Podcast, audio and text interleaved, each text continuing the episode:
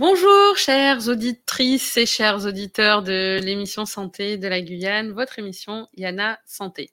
Bonjour Pierre-Yves Carlier. Bonjour Awetef Argoobie, comment allez-vous? Très bien. Et vous alors, pas trop triste? Bah si, Vaval a été incinéré mercredi dernier, hein, on y était tous sur la place des Palmistes. Et bah oui, c'est toujours un moment un petit peu difficile, la fin des festivités. Il nous a accompagnés pendant presque 2 mois. Voilà, on en a bien profité. Puis là, on rentre tous dans une période plus calme. On va pouvoir à nouveau penser un petit peu à soi, faire attention à tout ce qui va, tout ce qui ne va pas dans notre quotidien après cette période un petit peu intense et frénétique. Donc voilà, c'est aussi le moment de se repencher sur sa santé, éventuellement de faire les examens qu'on a reportés parce qu'on se disait qu'on n'avait pas trop le temps pendant le carnaval. Peut-être d'activer, on en parlera tout à l'heure, mon espace santé. Si on n'a pas eu le temps de le faire, on y reviendra. Enfin voilà, c'est le moment de repenser un petit peu à soi, de faire attention, peut-être pour certains de retrouver une hygiène de vie meilleure. Alors moi, c'est le carême. Alors des fois, c'est un petit peu l'objectif, de faire un petit peu plus attention. Voilà. Après, moi, j'avoue que pendant le carnaval, ayant une activité plutôt intense et dormant assez peu, par exemple, on ne boit aucun alcool. J'ai fait une photo avec de ma poubelle après que les copains soient passés régulièrement chez moi. Et en fait, il n'y avait que des bouteilles en plastique d'eau gazeuse. Bon, bah oui, parce qu'en fait, si on veut tenir le rythme, on ne peut pas se permettre. Et puis voilà, on tâchait de manger le plus sainement possible pour avoir des forces, pour être bien. Voilà. Et donc, il faut surtout garder ses bonnes habitudes, ou pour ceux qui ne les ont pas, voilà. Profiter de cette période plus calme qu'on a devant soi pour faire un petit peu attention, se recentrer, se ressourcer, prendre des forces. On en a encore besoin pour tenir jusqu'aux grandes vacances, pour ceux qui prendront des vacances à ce moment-là. On en a besoin pour continuer à relever les défis qui nous attendent. Qui attendent la Guyane et notamment la santé. Alors, justement, en parlant de défis qui nous attendent, on a un défi qui est assez important pour toute la population et pour le territoire, c'est l'investissement qui va être fait dans les 3 hôpitaux. Dans nos 3 hôpitaux publics de Cayenne, Kourou et Saint-Laurent. Alors on sait que ces hôpitaux sont tous engagés dans cette trajectoire qui va les emmener au CHU à l'horizon de 2025, dans 2 ans. Mais on ne va pas attendre que le CHU soit créé pour faire tous les travaux qui sont nécessaires, tous les investissements dont la Guyane a besoin pour améliorer cette offre de soins. Et donc, effectivement, j'en ai parlé il y a une dizaine de jours dans la Lettre Pro, la newsletter de l'Agence régionale de santé. Il y a 56 millions d'euros qui viennent de leur être délégués à ces 3 hôpitaux pour vraiment des investissements majeurs qui vont leur permettre de bien fonctionner au quotidien, d'améliorer leur fonctionnement. Donc 56 millions qui sont d'ores et déjà là, c'est de l'argent. On parle même pas de la perspective du CHU, c'est de l'argent là qui peut être dépensé, enfin qui doit être dépensé dès cette année. C'est pour ça que les 12 projets qu'ont sélectionnés les hôpitaux pour utiliser cette enveloppe, c'est vraiment des projets qui sont prêts à démarrer. Alors, je vais en évoquer quelques-uns. Si on parle de Cayenne, alors nos spectateurs ont peut-être entendu dire que le bâtiment principal de Cayenne, vous savez, celui qui est au bout du parking, derrière le petit Carbet, qui accueille les services de médecine, est en travaux. Les travaux, on voit, il y a déjà des plots, de la rubalise, des choses qui ont démarré. Donc, c'est des travaux, alors, qui pour certains sont anciens et qui bénéficiaient d'une enveloppe de 40 millions d'euros qui avait été négociée en 2017.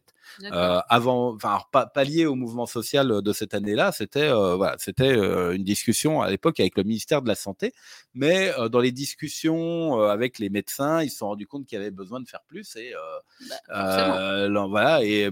outre en plus, on sait que le coût de la construction a fortement augmenté et donc pour faire davantage, il va y avoir 2 autres phases qui vont être faites et l'enveloppe totale va se chiffrer à 115 millions d'euros pour l'hôpital, donc 75 millions de plus. Et pour ces 75 millions supplémentaires, il y a déjà 16 millions qui ont été dégager à partir de cette enveloppe de 56 millions qui a été discutée il y a quelques jours. Alors, bon, ces travaux, j'aurai l'occasion d'en reparler dans cette émission. Bon, là, ce qui va être fait dans un premier temps, c'est un grand pôle de consultation, hein, voilà, donc pour les personnes qui ne sont pas hospitalisées, mais qui sont suivies à l'hôpital. Tout à fait. Donc ça, tout ça va être refait. Après, il va y avoir dans les deuxième et troisième phases d'importants travaux, par exemple pour améliorer le confort des patients. Par exemple, on sait aujourd'hui que c'est un hôpital qui avait fait le pari de la ventilation, mais naturelle, mais ouais. C'est pas quelque chose qui est forcément adapté à un hôpital. Ça peut aller pour peut-être une école, pour des services administratifs, pour un commerce. Mais bon, dans un hôpital, c'est pas très adapté. Donc là, ce bâtiment, il va être fermé, avec de la climatisation pour les patients. Voilà, il va y avoir des bureaux pour les médecins aussi qui vont être créés, quelques services en plus qui vont être ajoutés. Voilà, donc ça c'est cette enveloppe totale de 115 millions d'euros qui va être dépensée sur plusieurs années. Voilà, donc ça c'est une partie des investissements qui sont faits à partir de ces 56 millions d'euros délégués aux trois hôpitaux publics. Un autre investissement important, ça va être la création d'une maison hospitalière. Alors, qu'est-ce que c'est qu'une maison hospitalière ? C'est la question que j'allais vous poser. Voilà, nos spectateurs ne la savent pas peut-être. Actuellement, je vais prendre un exemple. On imagine une femme enceinte de Maripasoula qui doit accoucher à Cayenne. Elle va arriver plusieurs jours avant l'accouchement. Tout à fait. Parce qu'il ne s'agit pas de chercher un avion, une place dans Air Guyane au moment où on a les contractions. Hein. Voilà, c'est des choses qui s'anticipent un petit peu quand on. Elles arrivent quelques semaines avant. Même. Elles arrivent parfois quelques semaines avant. Et puis le jour où elles ont accouché, l'hôpital de Cayenne peut des fois pas les renvoyer tout de suite chez elles, parce que là aussi, il faut trouver une place dans un avion, il faut s'assurer que chez elles, il y ait du monde pour les accueillir, qu'elles ne se retrouvent pas toutes seules. Voilà. Et donc, c'est vrai que cette période avant l'accouchement et après l'accouchement, ces femmes occupaient une chambre de l'hôpital, un lit médicalisé d'hospitalisation. Or, leur état de santé ne le nécessitait pas. Hein. Une femme enceinte, elle a besoin d'être hospitalisée au moment de l'accouchement et pas plusieurs semaines avant, pas plusieurs jours après. Voilà, mais comme on ne pouvait pas les laisser chez elles et se retrouver avec des situations compliquées, elles étaient à l'hôpital, occupaient un lit qui aurait bénéficié à quelqu'un d'autre. Surtout, elles auraient peut-être préféré être un petit peu plus à l'aise. Plus autonome, on n'est pas très bien non plus. Ouais. Voilà, l'hôpital, ce n'est pas fait pour. Ouais. Et donc, la création de cette maison hospitalière, c'est pour ces femmes enceintes ou ces patients plutôt des communes de l'intérieur qui, quand ils n'ont pas besoin de recevoir des soins hospitaliers, mais qu'ils ont besoin d'être proches de l'hôpital, pourront être hébergés à cet endroit-là, avec beaucoup plus d'autonomie, avec aussi un espace de cuisine, un espace de restauration. Voilà, quand on est encore autonome, on va faire ses courses, on cuisine, on fait ce qui nous fait plaisir, et puis on fait ses allées et venues comme on veut, sans avoir à rendre de compte à personne. Donc cette maison hospitalière va voir le jour très rapidement. C'est 6 millions d'euros. Hein, elle sera située dans l'hôpital ? Elle sera soit dans l'hôpital, soit à proximité. Je n'ai pas identifié précisément le terrain, mais je sais que là, actuellement, ils sont en train de faire les études de dépollution des sols, d'ailleurs de voir est-ce qu'il y a besoin de dépolluer ou pas. Donc voilà, on est quand même très proche du démarrage des travaux. Ouais. Voilà, ça c'est 6 millions d'euros qui vont pour un chantier qui démarre immédiatement. Donc d'accord. Ça. Et vous savez si en fait combien de personnes ça pourra accueillir ? Alors là, je me suis pas penché précisément. Là, j'ai vraiment. On y reviendra de toute façon. D'accord. Quand ces travaux vont démarrer. Okay. Cette maison hospitalière, elle sera pas ouverte fin mars. On n'en est pas là. Non, mais voilà, c'est vraiment des travaux qui démarrent. Et en tout cas, là, l'argent a été débloqué pour entamer ce chantier. Voilà, donc si on parle toujours de l'hôpital de Cayenne, là il y a aussi 2 millions d'euros qui ont été attribués pour la rénovation des urgences. Alors les urgences, elles fonctionnent très bien, elles ont déjà beaucoup d'activités, mais il s'est ajouté des nouvelles activités. Depuis quelques années, on a maintenant des urgences pédiatriques pour les enfants, mais actuellement, ça se passe au milieu du reste. Et donc là, il va y avoir un espace de créé pour ces urgences-là. Pour la pédiatrie ? Comment ? Vraiment pour la pédiatrie à part. Vraiment pour les enfants, voilà, okay. Voilà, pour qu'ils aient, quand il y a une urgence, la meilleure prise en charge possible, en tout cas avec un secteur dédié. Mm-hmm. Donc ça, c'est quelque chose d'important. Il va y avoir aussi un espace pour les urgences psychiatriques. Voilà, parce que là aussi, qui ne seront plus, donc du coup, au milieu des urgences. Au milieu de tout le reste, ouais, okay. Au milieu de celui qui s'est cassé une jambe ou de celui qui a fait un AVC. Hein. On n'est pas, voilà, ouais. Le but, voilà, c'est que ces personnes-là puissent être prises en charge, là aussi, dans les conditions les meilleures qui soient. Avec des personnels dédiés. Alors, il y a déjà du personnel dédié, mais bah, là, il va y avoir un espace. Oui, mais c'est-à-dire que ça sera un cadre un peu plus formalisé. Voilà, plus formalisé, plus simple. On va être sûr de... Voilà, ouais. on va bien comprendre ce qui se passe. Et le troisième espace qui va être créé, c'est pour l'unité d'hospitalisation de courte durée, ce qu'on appelle l'UHCD. Voilà, ouais. Donc voilà, ça c'est un chantier de 2 millions d'euros. Ouais. Voilà, ça sera sur le même site des urgences actuelles. Tout est sur le site actuel, c'est vraiment un réaménagement des urgences pour permettre à ces activités d'avoir des espaces qui leur sont propres. Ok, bah c'est très bien. Voilà, après, donc si on continue... Écoutez, il y avait... c'est toujours sur l'hôpital, toujours sur les investissements, parce qu'il faut aussi qu'on parle un petit peu de Kourou et Saint-Laurent. Oui. Donc, cet argent, ces 56 millions, ils vont aussi permettre dans les 3 hôpitaux de rénover les parcs informatiques. Alors, je ne sais plus si on en a déjà parlé dans cette émission, je ne suis pas sûr, mais les 3 hôpitaux déploient ce qu'on appelle le dossier patient informatisé, c'est-à-dire un dossier qui est sous forme numérique, qui évite, parce qu'un jour, vous avez été hospitalisé en infectiologie, qui est un dossier papier en infectiologie, et puis 3 ans après, vous êtes pris en charge en diabétologie et on refait un nouveau dossier sans se rappeler qu'il y en existe déjà un en infectiologie. Et puis, quand vous êtes plus âgé, peut-être que vous allez aller à l'EHPAD de Cayenne et ça va être encore un 3e dossier papier. Là, on a tout au même endroit. Pour les infirmiers, ça permet aussi un suivi plus simple, c'est-à-dire qu'on rentre dans la chambre du patient, on a l'ordonnance sur l'ordinateur, tout ça. On clique, on sait ce qu'on a mis, le compte-rendu, il va pouvoir être fait rapidement. Donc ça, ça nécessite beaucoup de matériel informatique, du matériel qu'en plus, il faut régulièrement mettre à jour. Hein.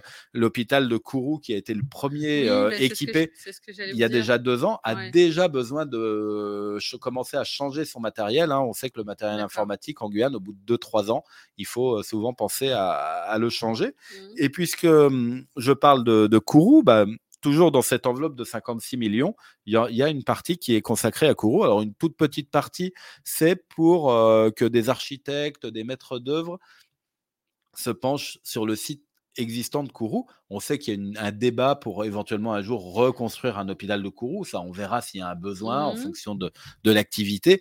En tout cas, l'hôpital actuel qui est conçu d'une manière un petit peu étonnante. Hein. Pour ceux qui ont eu l'occasion de se balader à Kourou, c'est plusieurs bâtiments collés les uns aux autres avec des couloirs extérieurs, des choses comme ça. Donc là, il va y avoir des architectes et des maîtres d'œuvre, dont c'est le travail, qui vont reprendre tout le plan de l'hôpital de Kourou pour voir où est-ce qu'il y a des espaces qui pourraient être aménagés pour optimiser. Voilà, où est-ce qu'il y a des mètres carrés supplémentaires. On sait qu'il y a un bâtiment à Kourou, alors je ne me souviens plus lequel, auquel peut être ajouté un étage. Donc ça aussi, c'est quelque chose qui va être étudié. C'est est-ce qu'on fait ce nouvel étage ? Dans quelles conditions, qu'est-ce qu'on y met comme activité, à quoi ça va servir. Donc ça aussi, c'est des études qui vont être menées là dans les mois qui viennent hein, et qui donc vont permettre d'ouvrir des nouvelles perspectives d'aménagement à cet hôpital qui en a un petit peu besoin. Il y a des travaux aussi qui vont être faits au bloc opératoire.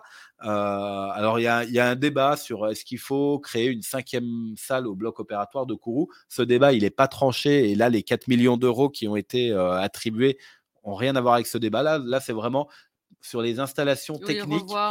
Sur les installations techniques. Moi, j'avais eu l'occasion, début septembre, avec la directrice générale de l'Agence régionale de santé, de visiter l'hôpital de Kourou. Et les infirmiers, les chirurgiens nous expliquaient que sa disposition, son matériel fait qu'ils perdent du temps, notamment le matin au démarrage, où... alors qu'il pourrait... C'est ancien, donc c'est vrai que les réflexions ne sont pas du tout les mêmes. Aujourd'hui, on n'est pas du tout sur les mêmes pratiques. Non, voilà, ouais. Et c'est vrai, ça évolue, donc tout forcément... À fait. Tout à fait, et c'est vrai que les infirmiers, ils expliquaient, ils arrivent à 8 heures, mais en fait, l'installation fait qu'en pratique, ils peuvent commencer à prendre en charge des patients à 9h30. Il y a 1h30 de perte de temps juste pour des questions techniques. Mmh. Et donc, ces 4 millions d'euros qui vont être utilisés par Kourou, ça va être pour améliorer ces choses-là. Donc, avant même de réfléchir à créer une 5e salle, on arrive à mieux utiliser celles qui existent actuellement. On va pouvoir... Faire prendre en charge plus de patients et c'est quand même l'objectif final. Donc voilà, donc là on a parlé de Cayenne, on a parlé de Kourou. Il y a un meilleur confort pour tout le monde, ça c'est vraiment quelque chose d'important. C'est important de penser aussi au bien-être des équipes.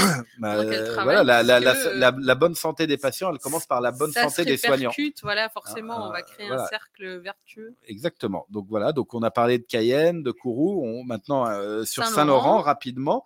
Alors sur Saint-Laurent-du-Maroni, plusieurs chantiers là qui démarrent et donc pour lesquels de l'argent a été attribué. Alors nos amis de l'Ouest le savent, l'EHPAD de Saint-Laurent, donc l'hôpital de Saint-Laurent-du-Maroni a quitté il y a quelques années le centre-ville pour s'installer dans un nouvel espace donc sur la piste des Vampires, près du collège 3 et de la pharmacie de Monsieur Marantzara, qu'on salue s'il nous écoute.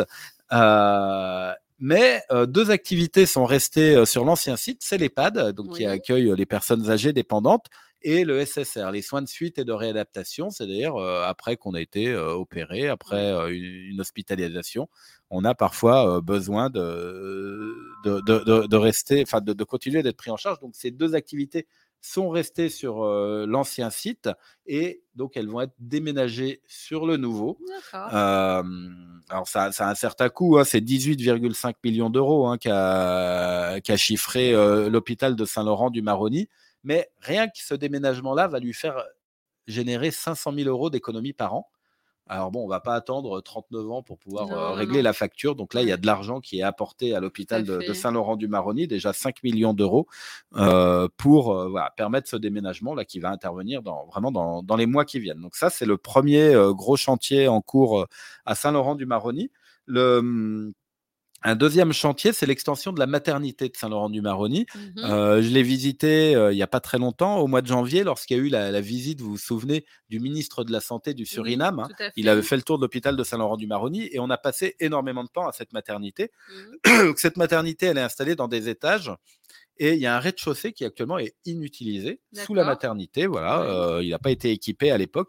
Et donc, la réflexion est entamée pour aménager ce rez-de-chaussée. Et là, on en est. Alors, la réflexion est en cours et les travaux vont démarrer dans l'année. La réflexion, elle est très importante parce que c'est un tel espace supplémentaire qui va être ajouté que là, c'est quelque chose qui va engager, qui va permettre à l'hôpital de régler ses problèmes de maternité pour 10 ans. Là, pendant 10 ans, on connaît la croissance démographique de l'Ouest guyanais, mais d'un point de vue technique, d'un point de vue matériel, cette extension, elle va vraiment permettre de prendre en charge les femmes enceintes de l'Ouest pendant plusieurs années, sans avoir besoin d'y revenir. Il y aura sans doute d'autres problèmes qui s'ajouteront, mais au moins d'un point de vue matériel, l'hôpital sera équipé pour pouvoir répondre aux besoins pendant plusieurs années. Alors, toujours en matière de chantier à Saint-Laurent-du-Maroni, c'est vrai à Saint-Laurent comme sur le reste du territoire, mais c'est encore plus difficile là-bas. Il y a des gros problèmes de logement. Mmh. Trouver un logement à Saint-Laurent-du-Maroni, c'est compliqué. Les tarifs sont les mêmes qu'à Cayenne, c'est-à-dire que pour une location, c'est 17 euros le mètre carré. Donc, ça veut dire que si vous louez un studio de 20 mètres carrés, vous en avez déjà pour 400 balles, pour dire les choses.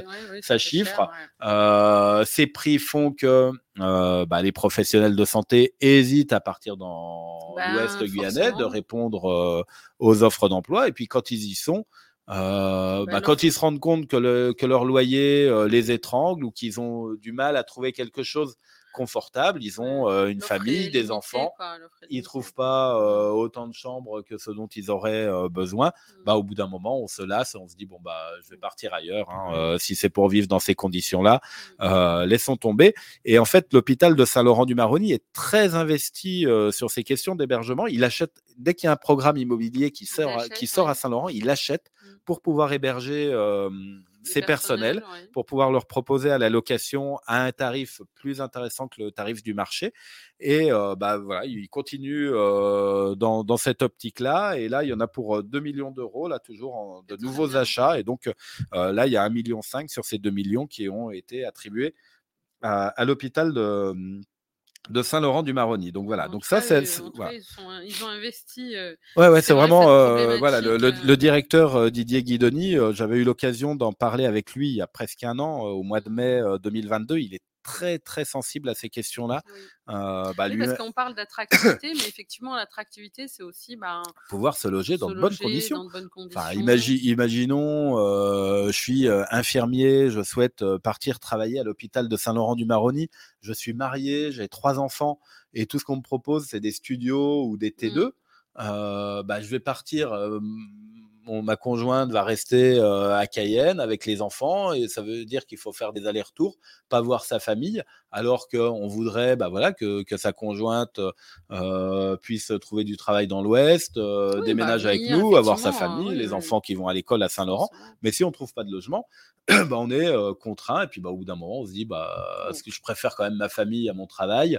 Donc Saint-Laurent-du-Maroni, basta, je quitte et puis voilà, je vais à Cayenne où il y a plus de logements qui correspondent à ce dont j'ai besoin et en plus pour le même prix parce que les prix sont effectivement très élevés à Saint-Laurent.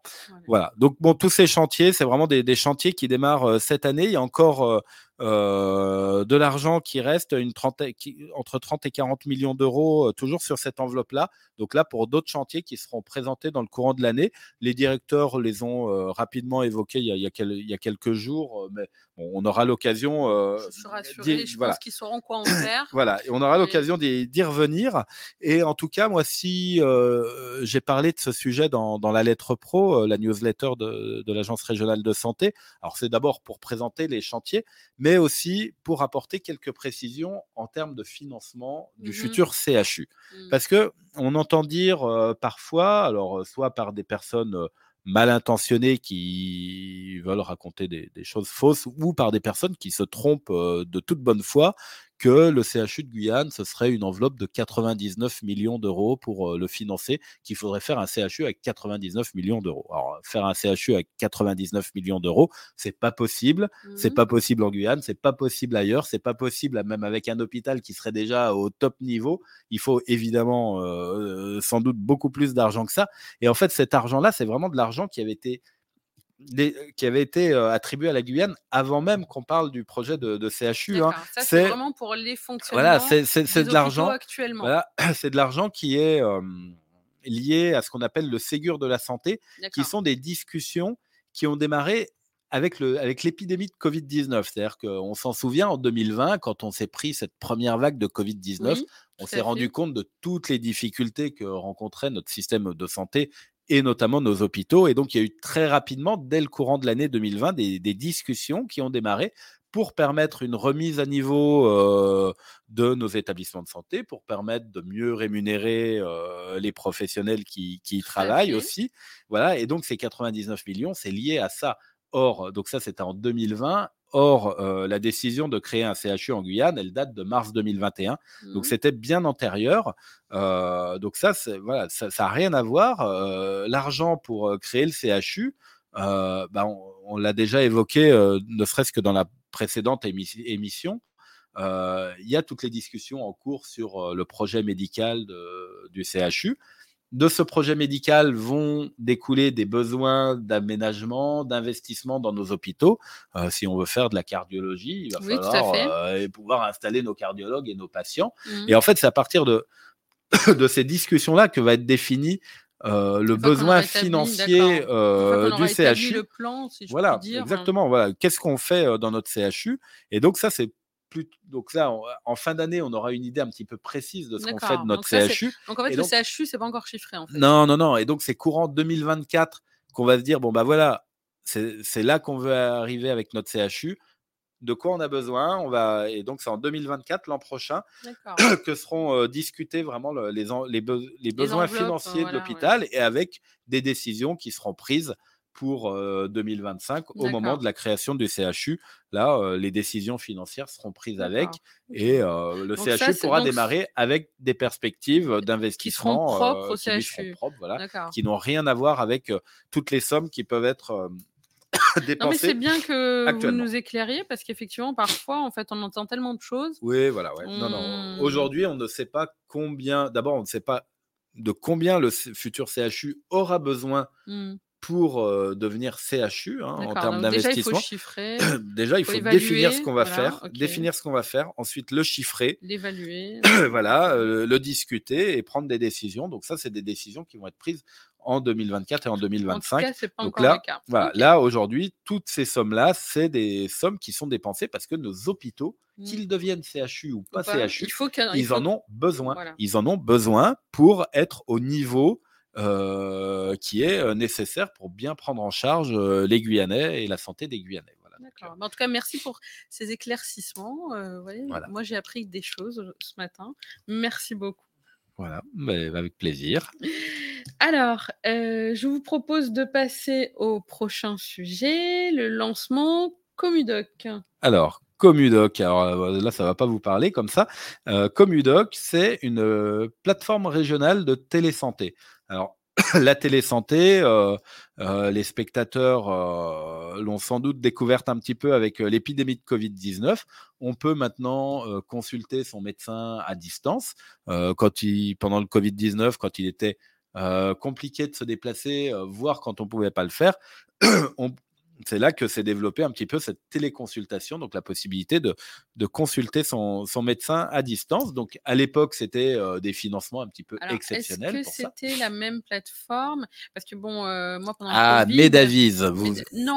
Pas Medavis. Par Medavis, mais c'est vrai que les infirmiers, enfin les infirmières libéraux notamment, ont été mis à contribution, en fait, oui, tout à fait. Pour faire le suivi des patients qui étaient en quarantaine. Ah oui, avec le docteur Stanley Carroll. Voilà, tout à fait. Et en fait, vous utilisiez un outil. Alors non, là, c'est un petit peu différent, mais on se sert de cette expérience-là, hein, puisque ce sont les mêmes personnes qui mettent en place Comudoc, cette plateforme. Donc, en fait, Comudoc, c'est une plateforme régionale, c'est-à-dire que c'est une plateforme qui est proposée à tous les professionnels de santé du territoire. D'accord. L'idée étant que quand un infirmier a besoin pour un de ses patients d'une téléconsultation, les médecins de Guyane soient sur cette plateforme-là, que s'il a besoin d'échanger avec un spécialiste, il puisse le faire à travers cette plateforme-là. Okay. Je prends le cas d'un infirmier, mais on peut aussi imaginer dans les établissements médico-sociaux qui accueillent des personnes handicapées, c'est pas toujours simple de se déplacer, on veut voir un psychologue, et en plus on manque de psychologues en Guyane, on peut utiliser cette plateforme-là sur laquelle des psychologues pas forcément du territoire, là pour le coup, sont recensés et vont pouvoir donner un avis sur l'usager que vous hébergez. Donc voilà, donc ça c'est une plateforme qui a été… Est-ce que par exemple le psychologue il pourra avoir accès directement avec la personne et faire un entretien ? C'est exactement l'idée, c'est exactement ça et moi j'ai assisté à une démonstration, alors pas dans un établissement médico-social, mais à la maison de santé du bourg de Matoury, où a été aménagée une salle de téléconsultation. D'accord. Donc, dans cette salle qui est toute petite, dans laquelle il y a une table pour que s'allonge le patient, il y a un chariot avec un ordinateur et tout un tas d'outils connectés. D'accord. Alors, pour vous donner des exemples, on peut l'infirmier qui va faire cette téléconsultation va pouvoir faire un électrocardiogramme du patient qui sera lu en direct par quelqu'un, par un cardiologue, hein, dont c'est le métier, exactement. Il vaut mieux que ce soit un cardiologue plutôt que moi, effectivement, sinon j'en ferais pas grand-chose. Donc ça, c'est des choses qui sont possibles. Il va pouvoir aussi échanger avec un dermatologue avec ce qui s'appelle un dermatoscope. Donc c'est comme une caméra, mais vraiment adapté à voir ce qui se passe sur notre peau. Et donc, il peut montrer, par exemple, un grain de beauté qui lui pose question et le dermatologue va pouvoir donner un avis en direct. Il y a ce qu'on appelle un otoscope, hein, si on veut voir un petit peu ce qui se passe dans vos oreilles. Ça, c'est, voilà, c'est des choses dont j'ai vu la démonstration. Voilà, c'est vraiment des chouettes outils. Et donc, cette plateforme, pour l'instant, elle est installée dans 6 établissements pilotes, voilà, qui vont donc pouvoir faire ces tests. Alors, les établissements, donc je les citais, c'est la maison de santé du bourg de Matoury, c'est la maison de santé Léopold qui se trouve à Saint-Laurent-du-Maroni, avec le docteur Moubitang, hein, à côté de l'aérodrome, pour ceux qui connaissent. Ensuite, ce qu'on a encore comme... Alors, il y a la HAD Rainbow, donc l'hospitalisation à domicile. Donc, il y a des sites à Cayenne, Kourou, Saint-Laurent-du-Maroni et Maripasoula, hein, donc avec des médecins et des infirmiers qui suivent les patients à domicile. Donc, eux, ils n'ont pas installé une salle. Hein. Eux, ils ont une mallette dans laquelle il y a ces outils qui sont disponibles. J'ai eu l'occasion Vous avez eu l'occasion. Voir, ouais. Voilà. Et donc, dedans, il y a une tablette qui permet de faire le même travail. Donc, ça, c'est le 3e établissement qui a été équipé. Je parlais du médico-social et des personnes qui ont des problèmes psychiatriques. Il y a l'ITEP de Roura, l'Institut thérapeutique, éducatif et pédagogique de Roura, qui est équipé et qui, donc, peut effectivement solliciter des psychologues, par exemple. Ou peut-être tout simplement des consultations médicales. Aussi des consultations médicales sans avoir besoin de se déplacer avec un public qui est parfois un petit peu compliqué. Et donc, les 2 derniers sites qui sont équipés, c'est les EHPAD Saint-Paul et Ébène à Cayenne. Donc là, l'équipement est encore un petit peu différent. C'est-à-dire que là, c'est vraiment des chariots avec lesquels les professionnels de santé peuvent organiser ces téléconsultations soit dans une pièce dédiée, soit directement dans la chambre du patient, c'est-à-dire à son lit. Ils se déplacent avec leur chariot, il y a l'ordinateur, il y a tous les outils. C'est une consultation à domicile. C'est une consultation directement dans la chambre de cette personne âgée dépendante qui est hébergée chez eux.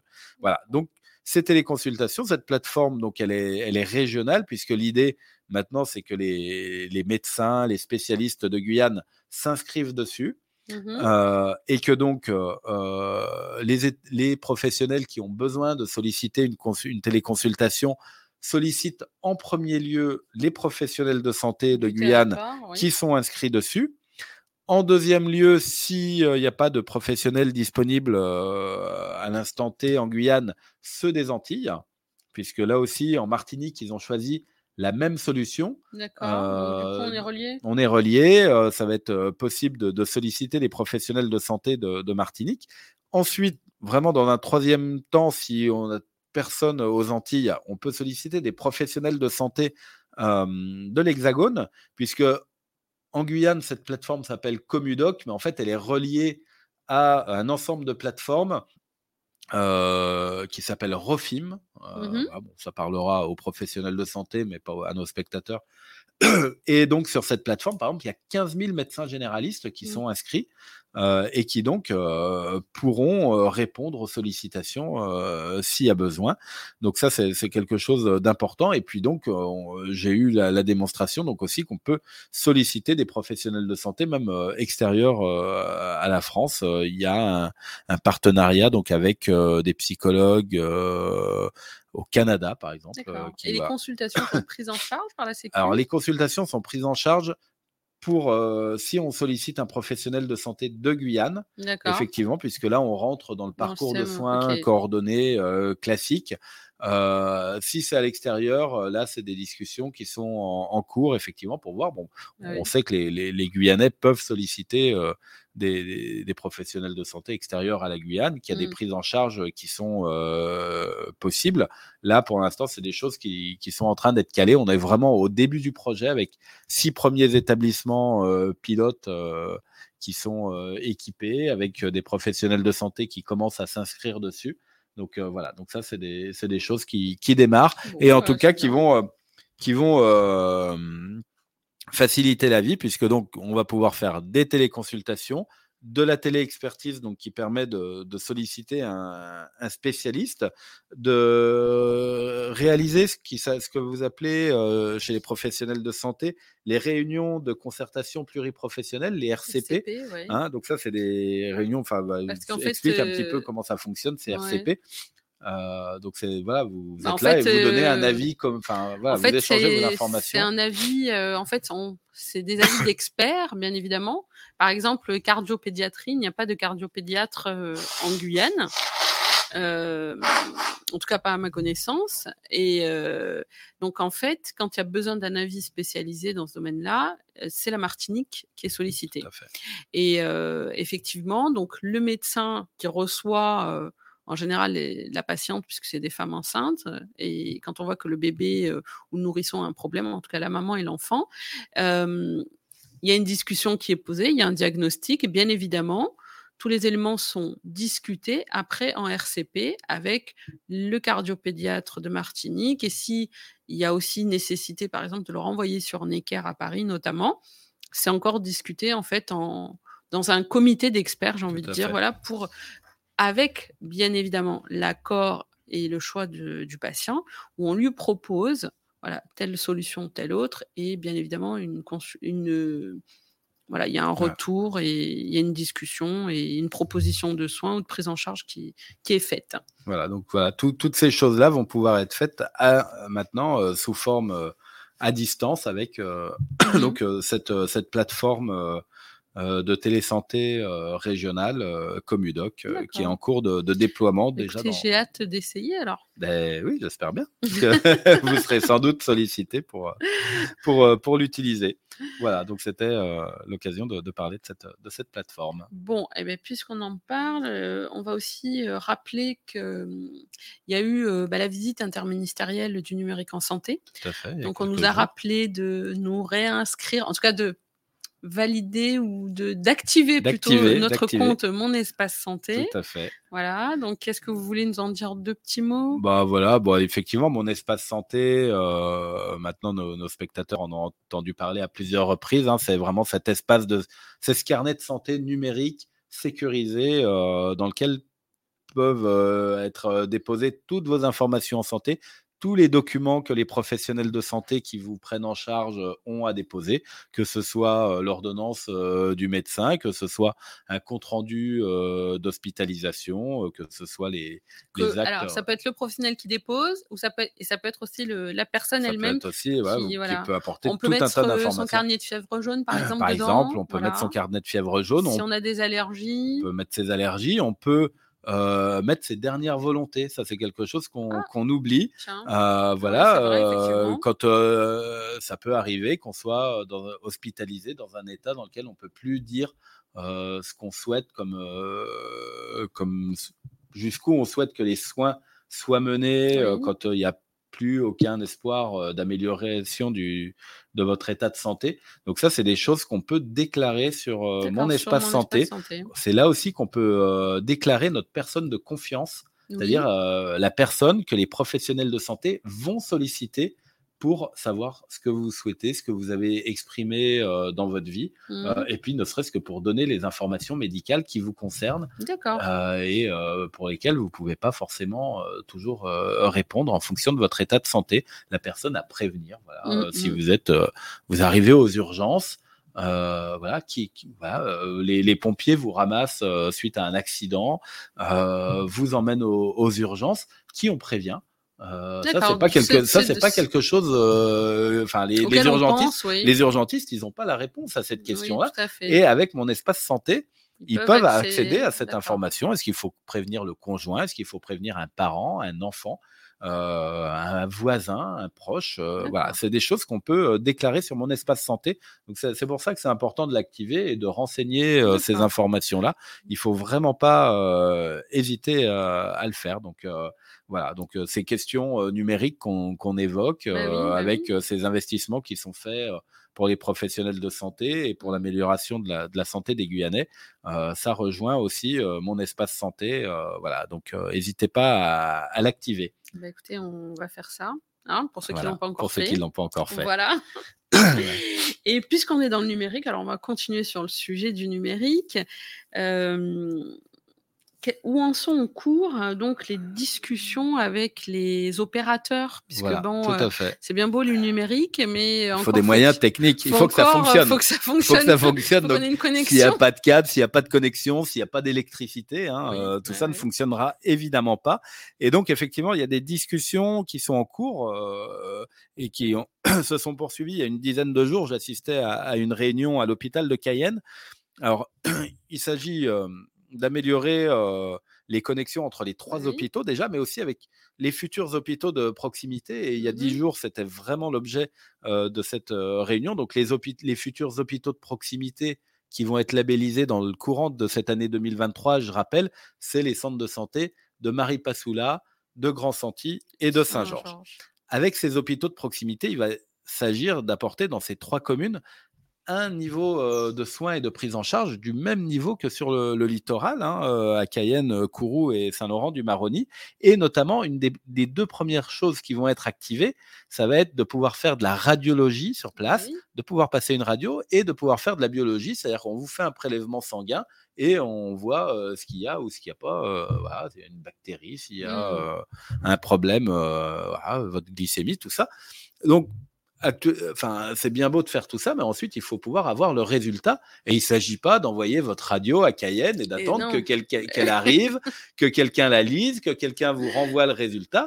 Votre échantillon, votre prélèvement sanguin, il ne s'agit pas non plus de le mettre dans un petit tube, de l'envoyer à Cayenne en espérant qu'il n'y ait pas de grève chez Air Guyane, que ça arrive bien avec les bonnes conditions de température et tout ça. Ouais. Il s'agit de pouvoir le lire directement sur place avec un automate. Que ce soit conforme surtout. Voilà, que donc on puisse le mettre dans un automate à Maripasoula. Oui. Les automates sont en cours d'installation. Oui.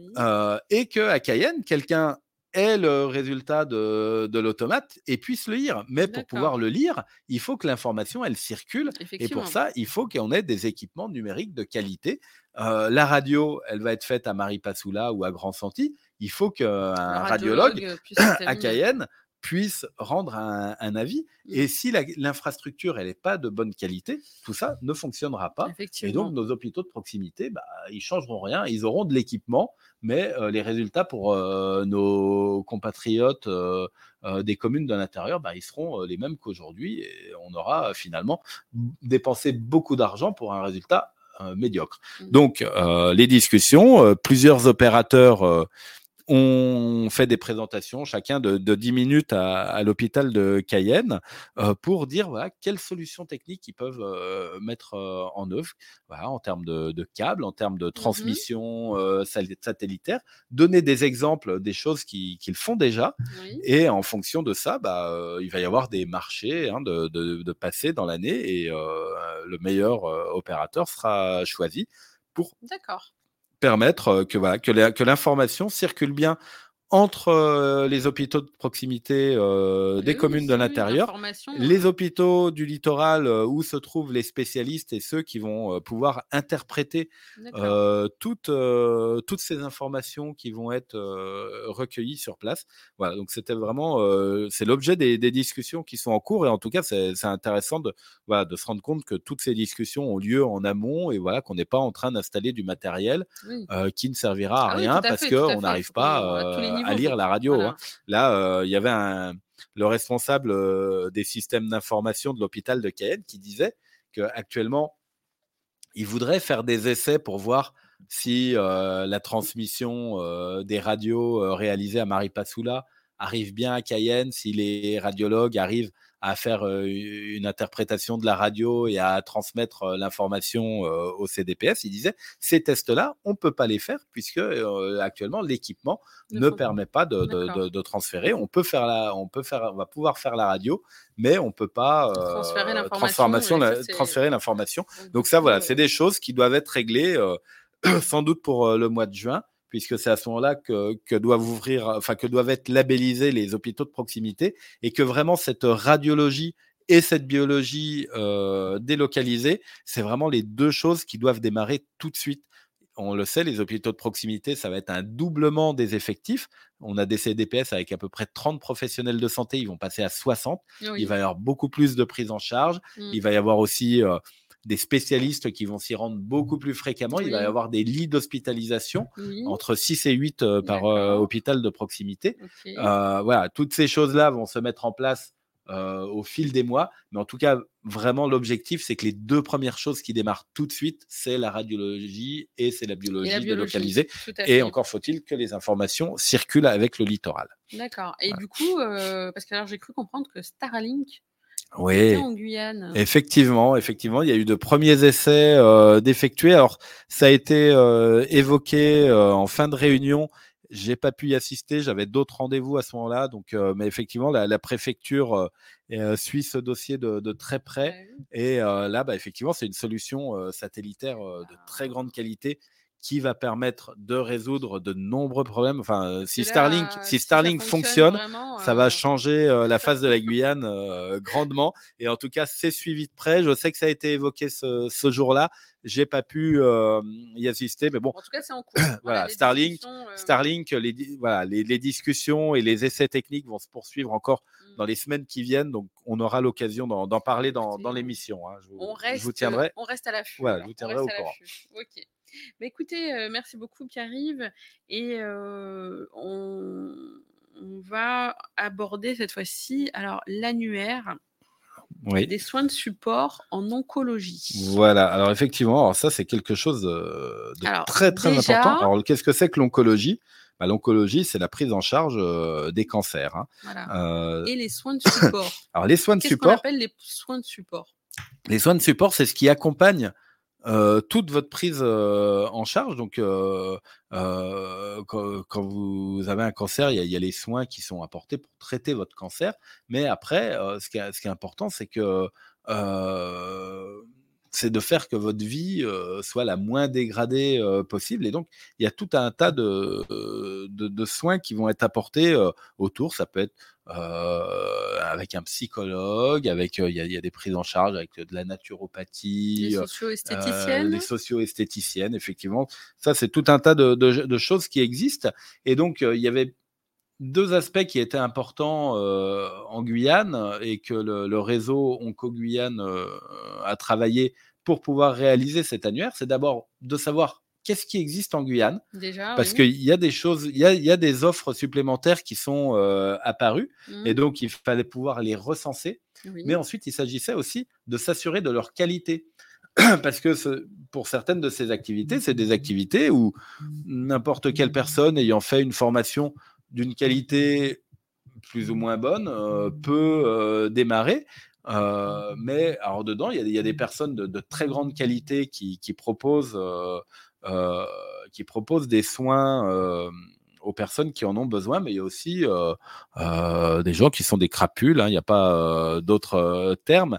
Et donc, le réseau OncoGuyane souhaitait s'assurer aussi que de la qualité de ce qui serait dans cet annuaire. Et pour reprendre les propos du docteur Laurent Dejeau qui suit ça de très près, s'assurer qu'on n'a pas affaire à des gourous qui profitent des difficultés que rencontrent les personnes au moment où elles sont touchées par le cancer.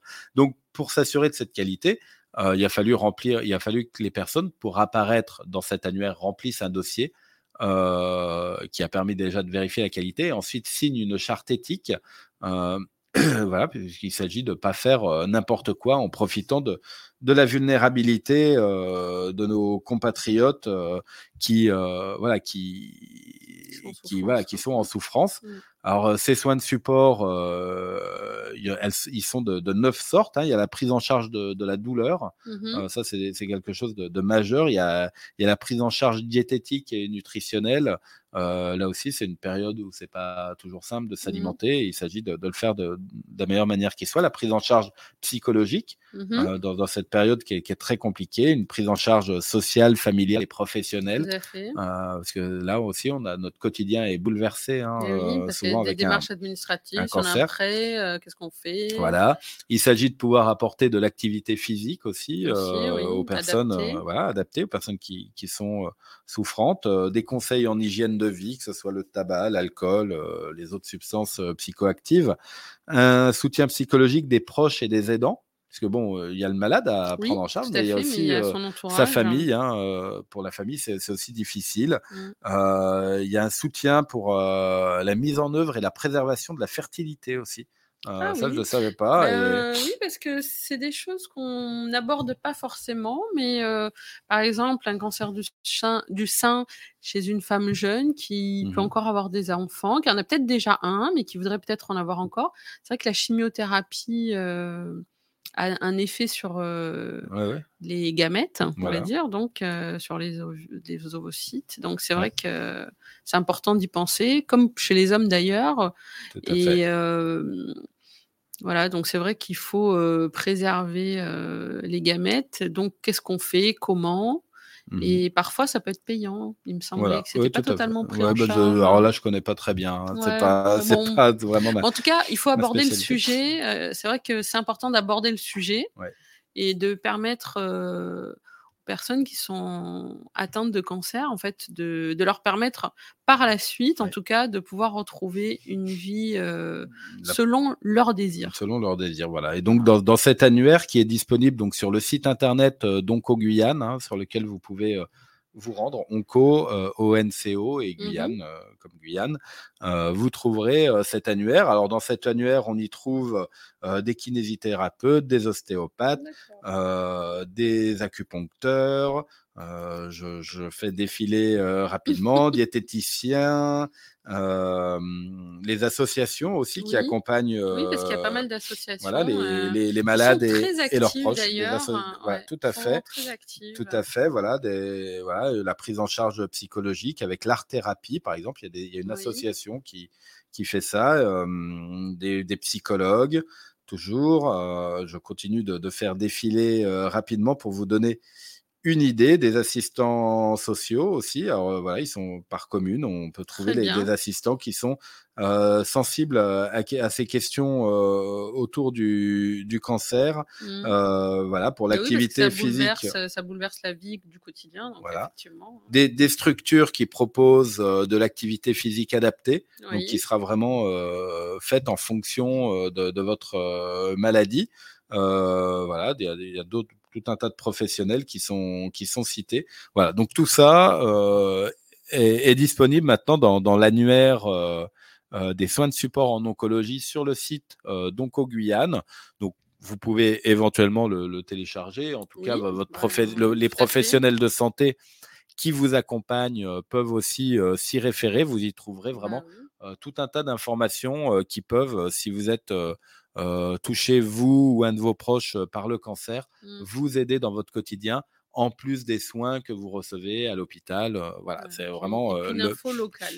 Et vérifier. Vérifier, dont on s'assure de la qualité. Ça, c'est aussi très important parce que des sollicitations, vous en aurez peut-être de multiples, mais il s'agit de savoir si la personne qui vous sollicite est une personne de qualité et pas quelqu'un qui en profite pour essayer de vous arnaquer, voire de vous faire du mal. Ça, c'est des choses qui arrivent. Voilà, donc il faut se référer maintenant à cet annuaire qui sera mis à jour régulièrement. Quand j'en ai parlé dans la Lettre Pro, la newsletter de l'Agence régionale de santé, j'ai échangé avec ceux qui l'ont rédigé, qui m'ont dit que, en fonction de l'évolution de l'offre, tous les 2-3 ans, il y aurait une mise à jour de cet annuaire qui serait réalisée. C'est super. Et pour terminer, donc assez rapidement, on va parler de la communauté thérapeutique d'Awala Yalimapo. Effectivement, alors cette communauté thérapeutique, elle a ouvert il y a déjà un peu plus d'un an. Donc c'est vrai que j'ai pas eu l'occasion d'en parler dans cette émission. Alors la communauté thérapeutique, qu'est-ce que c'est ? C'est un espace où vont pouvoir être hébergés et pris en charge et accompagnés des personnes qui sont en post-sevrage, c'est-à-dire des personnes qui avaient des addictions et chez qui il y a déjà un travail qui a été fait pour arrêter leur consommation, mais qui ensuite ont besoin d'un accompagnement et surtout qu'on leur remette le pied à l'étrier pour pouvoir reprendre leur vie de famille, s'occuper de leurs enfants s'ils en ont, pouvoir se former, pouvoir se réintégrer dans la société, éventuellement un jour travailler. Donc une communauté thérapeutique, il en existait une déjà de longue date à la crique Marguerite, sur la route de l'Est, entre Roura et Cacao, voilà, donc qui elle est réservée aux hommes, et celle d'Awalai Alimapo, elle a comme particularité d'être réservée aux femmes, et c'est une première en France, aux femmes avec leurs enfants. D'accord. Elles peuvent être hébergées sur place avec leurs enfants. Ça n'existait qu'en Guyane au moment du lancement de cette offre.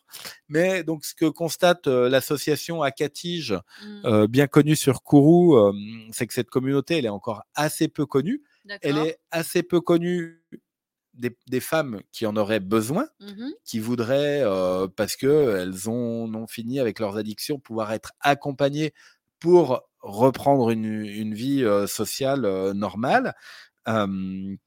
Mais elle est aussi assez peu connue des professionnels de santé qui pourraient orienter les femmes de toute la Guyane, pas seulement les femmes de l'Ouest guyanais, vers cette structure.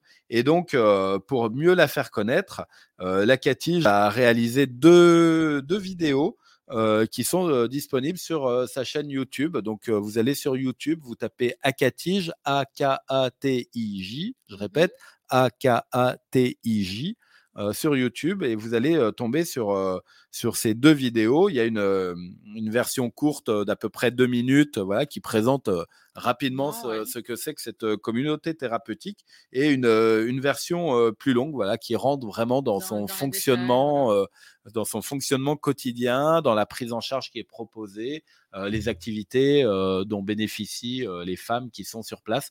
Donc voilà, n'hésitez pas, si vous avez été concerné, si vous avez un proche qui pourrait être concerné, par curiosité pour voir ce qui existe en Guyane. Ça, encore une fois, je rappelle, c'était une première en France de pouvoir accueillir ces femmes avec leurs enfants, les accompagner dans la parentalité, dans tout à fait. C'est quelque chose qui est important. C'est voilà, quand on est sorti de son addiction, il est important de pouvoir reprendre une vie la plus normale possible, le plus rapidement possible, de recréer du lien avec sa famille, avec la société, avec un travail éventuellement, pour éviter de retomber, de rechuter. Sinon, le risque, c'est que tous les efforts qui ont été faits pour en finir avec ces addictions n'aient servi à rien, et de replonger. De pallier à la fragilité de ces personnes. Et de permettre de reprendre les forces et de repartir dans la vie. Exactement. Donc, avec cette communauté où les femmes vont pouvoir rester plusieurs mois, voire plus d'1 an, on les aide à repartir du bon pied. Bah, très bien. Donc, allez regarder ces vidéos. Oui, je vais faire ça, parce que vraiment, vous avez piqué ma curiosité. Très bien. Alors, je vous remercie beaucoup, Pierre-Yves. Merci à Awetef. Je vous remercie pour toutes ces informations fort intéressantes. Voilà. Et on se retrouve la semaine prochaine pour de nouvelles informations sur la santé en Guyane. Merci, chers auditeurs, chers spectateurs et chères spectatrices, pour votre attention. À bientôt. Au revoir.